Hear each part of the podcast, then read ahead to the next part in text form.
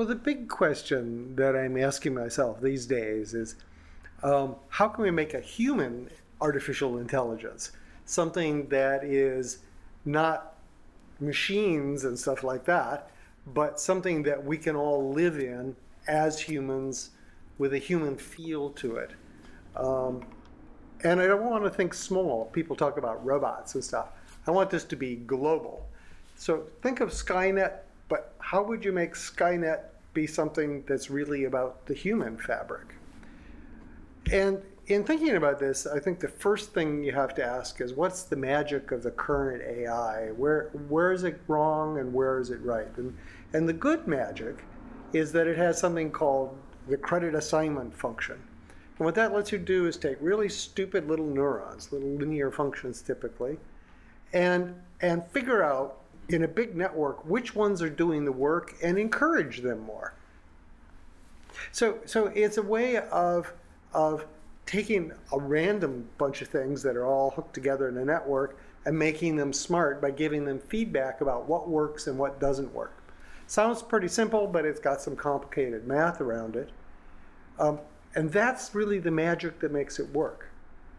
Now, the bad part of that is, is that because those little neurons are really stupid, they're little linear functions, um, the things that they learn don't generalize very well.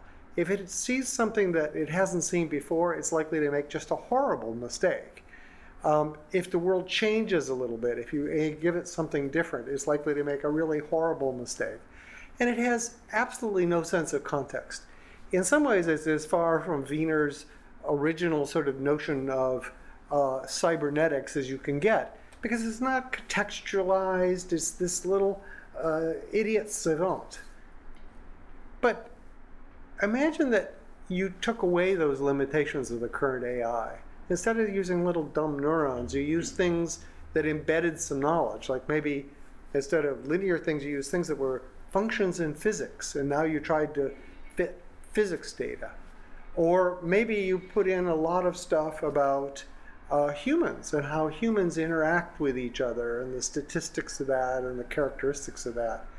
It Turns out that when you do that and you add this credit assignment function, so you take your set of, of things you know about, say, humans and a bunch of data, and you reinforce the functions, you get things that work really well.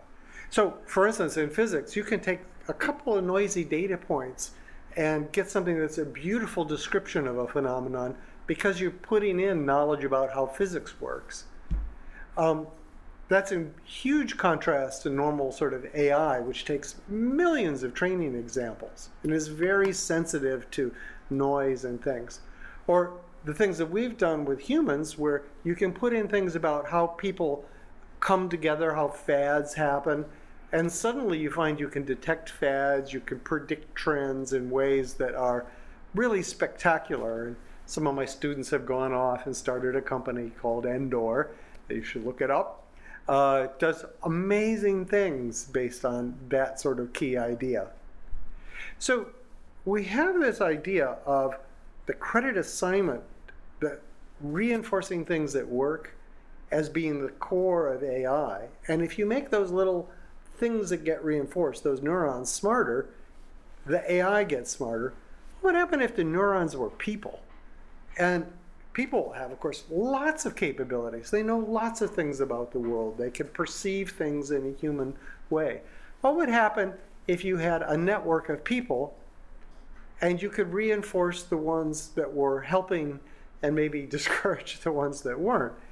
Well, that begins to sound like a society or a company or something. We all live in a human social network. And um, in fact, what we do is we're reinforced for things that seem to help and help everybody, and discouraged from things that are not appreciated. So, culture is actually something that comes from a sort of human AI.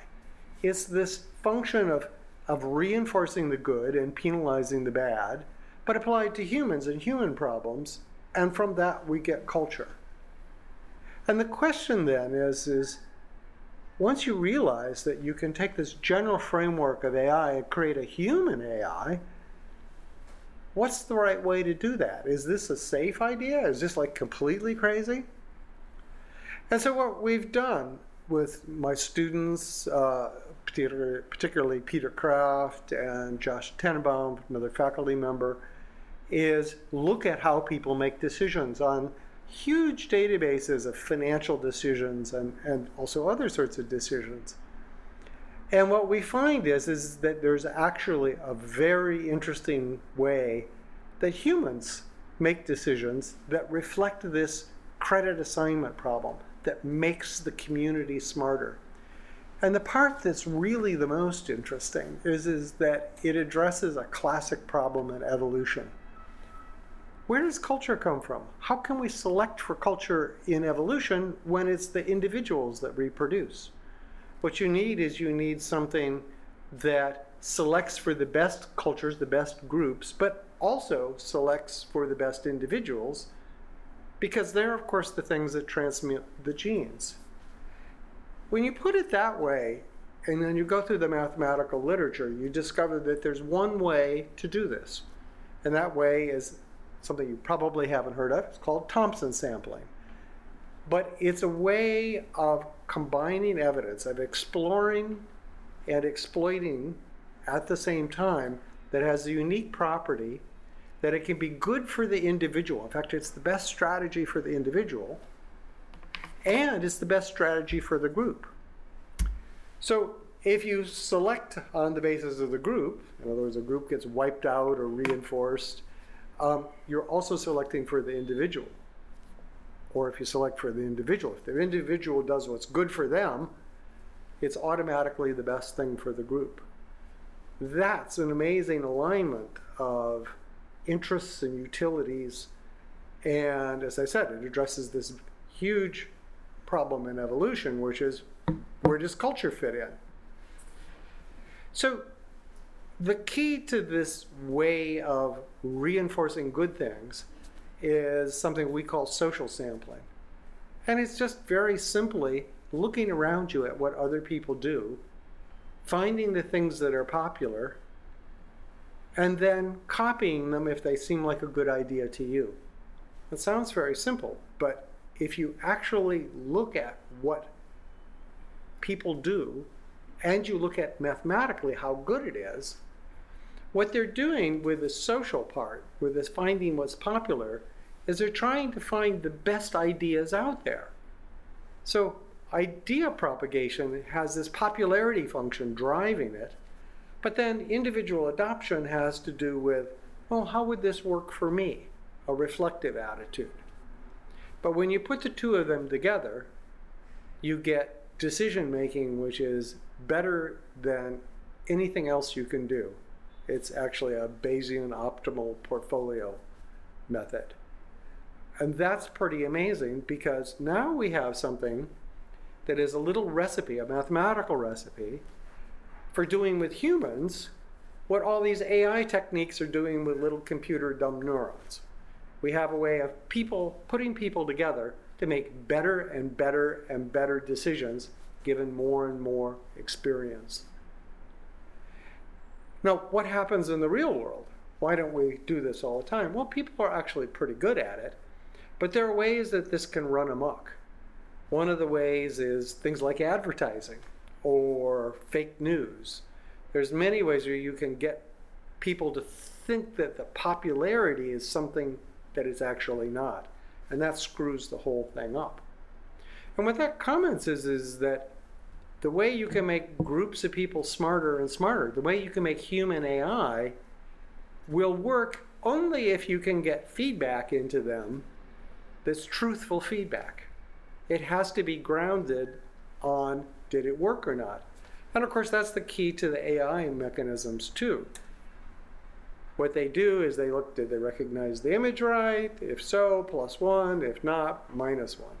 We need to have that, have that sort of truthful feedback to make this human mechanism work well.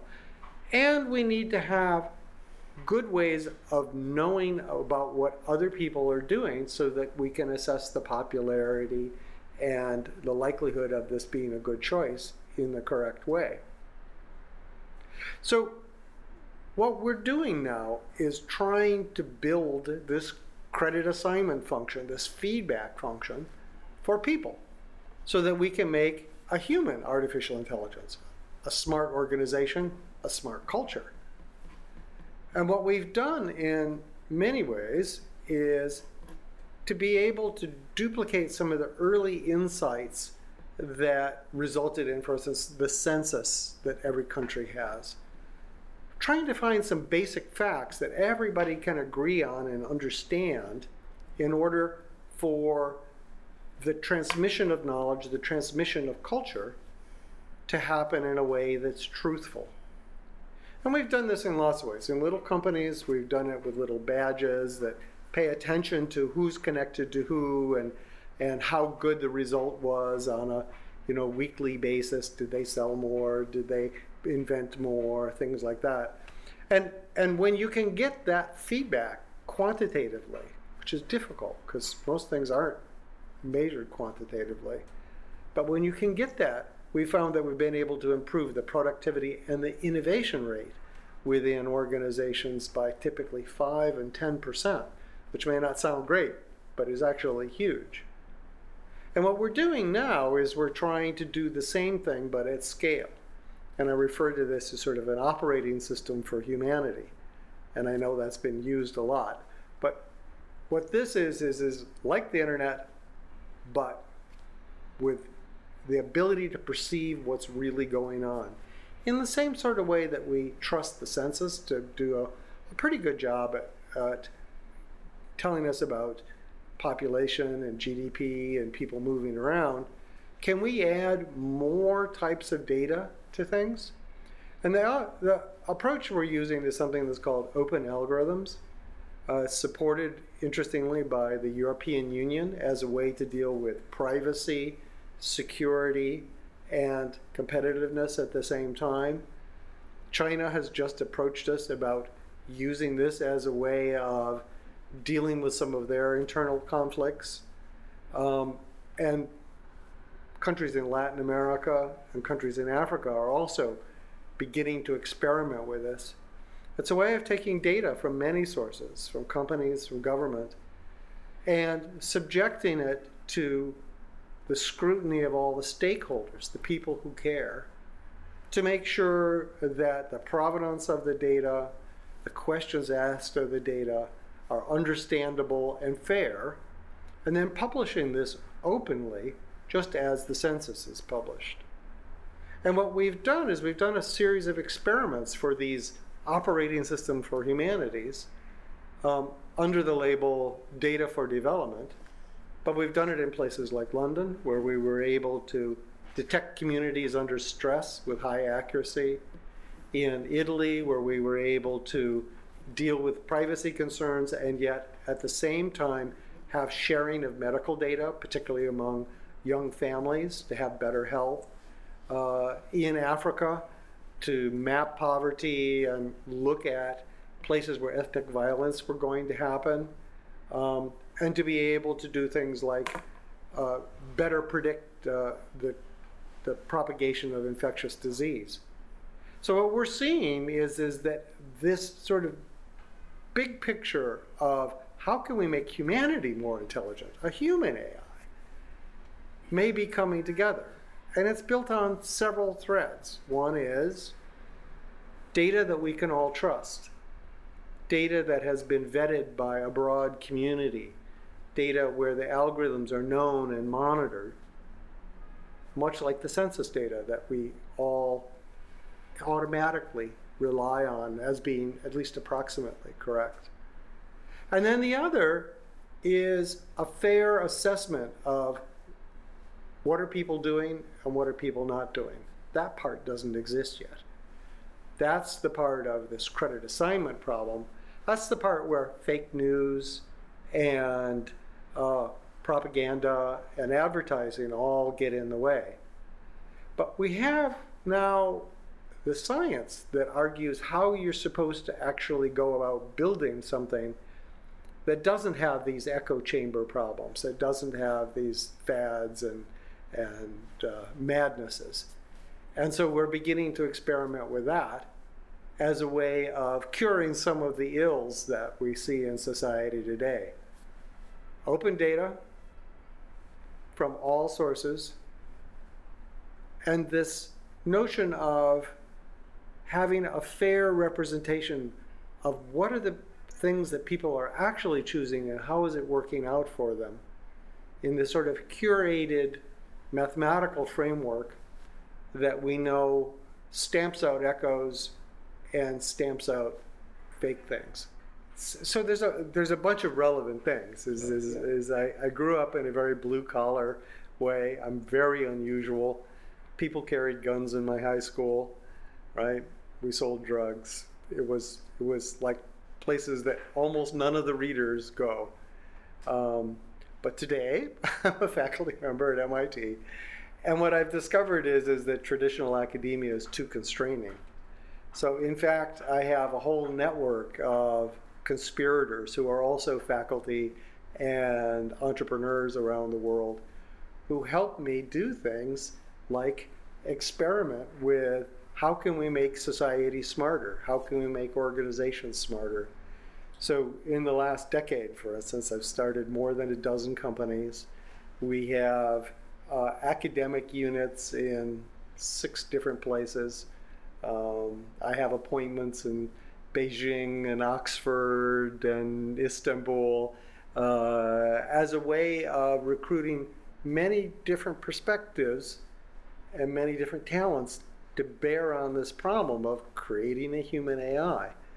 Uh, and uh, so when I say we, it, it's this sort of network of people scattered all around the world that are collaborating to be able to um, create a world that's based on truth and which can make good decisions.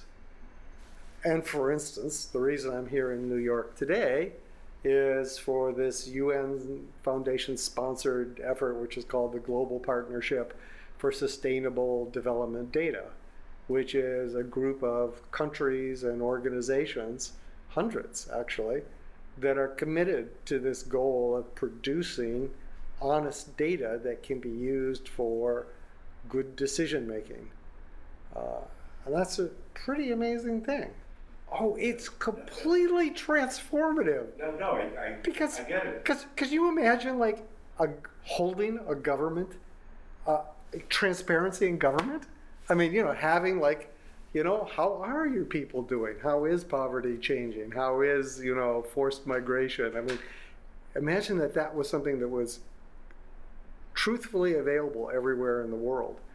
It would be completely transformative of government.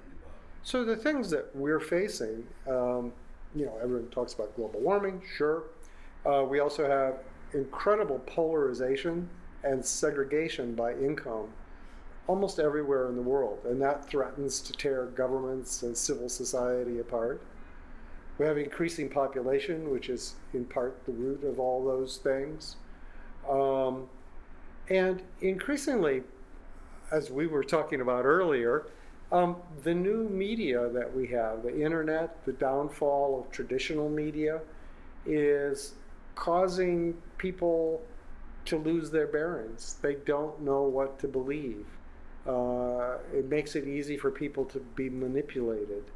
And there is a real need to put a grounding under uh, all of our cultures of things that we all agree on and to be able to know which things are working and which things aren't. One of the, the dangers that challenges is that, of course, that's not in the interest of many uh, of the political parties or economic parties. But it's also something where we've left ourselves terribly vulnerable. We've now converted to a digital society, but the cybersecurity stuff you know, we have is a joke. Um, similarly, I think that uh, one way or another, we've lost touch with the notion of justice. Um, I think justice used to be very informal mostly and we've made it very formal, but at the same time put it out of the reach of most people. Uh, and so our legal systems are failing us in a way uh, that they didn't before, precisely because they're now more formal, more digital, less uh, embedded in society and informal. So talking about justice uh, is very different around the world. People have very different values. I mean, one of the one of the core differentiators is, do you remember when the bad guys came with guns and killed everybody?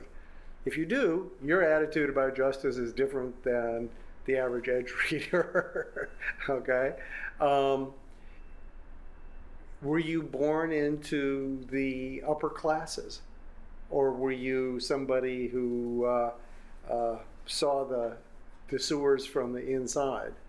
Uh, a common test I make for people uh, uh, that I run into is Do you know anybody who owns a pickup truck? Well, it's the number one selling vehicle in America. And if you don't know people like that, that tells you that you are out of touch with more than 50% of America. Mean, completely out of touch. Segregation is what we're talking about here an income segregation, a, a conceptual segregation. And they think of justice and access and fairness as being very different than the typical, say, Manhattanite. Take a typical city and you look at patterns of mobility, like where people go, and we do stuff like this. What you find is you find the people that are in the top quintile which are not the Larry Pages. We're talking about working stiffs, but they're white collar working stiffs, right? Mm-hmm. And the bottom quintile, which are the people that are sometimes on unemployment and sometimes on welfare and, and they're having a hard time getting by, they never see each other. They don't go to the same places. They don't talk about the same things. They see the world very differently. And it's just, it's amazing. They all live in the same city, nominally, but, but it's, it's as if it were two completely worlds, right? And I think that really bothers me. The, the reason I'm not so worried about the, the super rich, right, is that the evidence is, I mean, this happened in 1890 too, right? It happened in 1890 when people invented, you know, steam and railways and electricity and, and these new industries created incredible fortunes, which were all gone within two to three generations.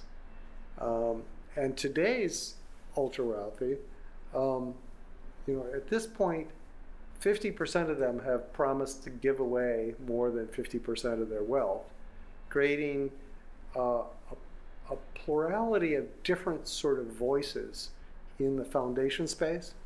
So, I mean, so Gates is probably, you know, the, the most familiar example where he sort of decided, well, the government won't do it. I'll do it, right? You know, you want mosquito nets? We'll do it. You want, you know, antivirals? uh. I'll do it. I think uh, what we're getting is we're getting different stakeholders, which are going to be these uh, foundations, which are dedicated to public good. Almost all of them. I think all of them. Um, but they have different versions of public good. And diversity is good. You know, a lot of the things that are wonderful about the world today are come from things like the Ford Foundation or the Sloan Foundation. Things that they bet on that nobody else would bet on and happen to pan out. The same thing happened when we had railways. You know, people made incredible fortunes. A lot of people went bust. We, the average people, got railways out of it. Pretty good. Same thing with electric power. Same thing with many of these things is, is that there's a process that's a churning process that throws somebody up and casts somebody down. Um, if we were like Europe, I would worry because in Europe, what you find is the same family has wealth for hundreds of years. So they're entrenched not just in terms of wealth, but in terms of the political system and other sorts of ways. But so far, the U.S. has avoided that. It just doesn't stick, right? Good. It shouldn't stick. You know, if you if you win the lottery, you make your billion dollars, uh, and your grandkids have to work for a living. Yeah, the lottery does that, right? People are scared about AI and things like that, and uh, perhaps they should be. But you need to realize that AI feeds on data Without data, AI is nothing. So you don't actually have to watch the AI. You have to act, watch what it eats and what it does. So the, the framework that we've set up with the help of the EU and other people is one where you can have your algorithms, you can have your AI, but I get to see what went in and what went out. So I can ask, is this a discriminatory decision? Is this the sort of thing that we want as humans? Or is this something that's a little weird? And, and the key there is that uh, uh, the, the analogy is, is that um, regulators, bureaucracies, parts of the government are very much like AIs. So they take in these rules that we call law and they sort of elaborate them and they do these mysterious things and make decisions that affect our lives. The part that's really bad about that is, is that we have very little oversight of these departments, regulators, and bureaucracies. The only control we have is do we feel bad and we should elect somebody different? Let's make that control over bureaucracies a lot more fine grained. Let's be able to look at every single decision and analyze it statistically and have all the different stakeholders come together, not just the big guys, right? Rather like legislatures were supposed to be at the beginning. Um, in that case, we can ask uh, fairly easily is this a fair algorithm? Is this something that this AI doing things that we as humans believe is ethics. Uh, it's called human in the loop in various ways, but, but this open algorithms approach is um, to be able to take the AIs and you put them in a sandbox where you get to see what they eat and what they poop. And, and if you will see those two things, you can know if they're doing the right thing or the wrong thing. And it turns out that's not too hard to do. It's not, it could be an infinitely complex AI. It doesn't really matter. You can see what it does and decide if you like it. The point is, is, is that if you control the data in the way that we're talking about, the way we're doing, not just talking about, we're actually setting it up on country scales, then I don't need to know what you think. I do need to know what you do. Okay, so if I can know what the AI is doing, I can ask if I like it or I don't like it. The problem that we have in so many parts of government now, justice system, etc., is there's no reliable data about what they're doing and in what situation. How can you know whether the courts are fair or not if you don't know the inputs and the outputs? You have to know that. The same is true of any of the AI stuff. I remember being at Oxford discussing this, and, and one person got up and talked about, oh, how all the horrible things AI could do in terms of the justice system. And the, the justice minister for Kenya got up and said, What you say is true, but have you seen the current system? Almost anything would be an improvement. We need to hold government, all these systems to account in terms of what they put in and what they put out and AI should be no different.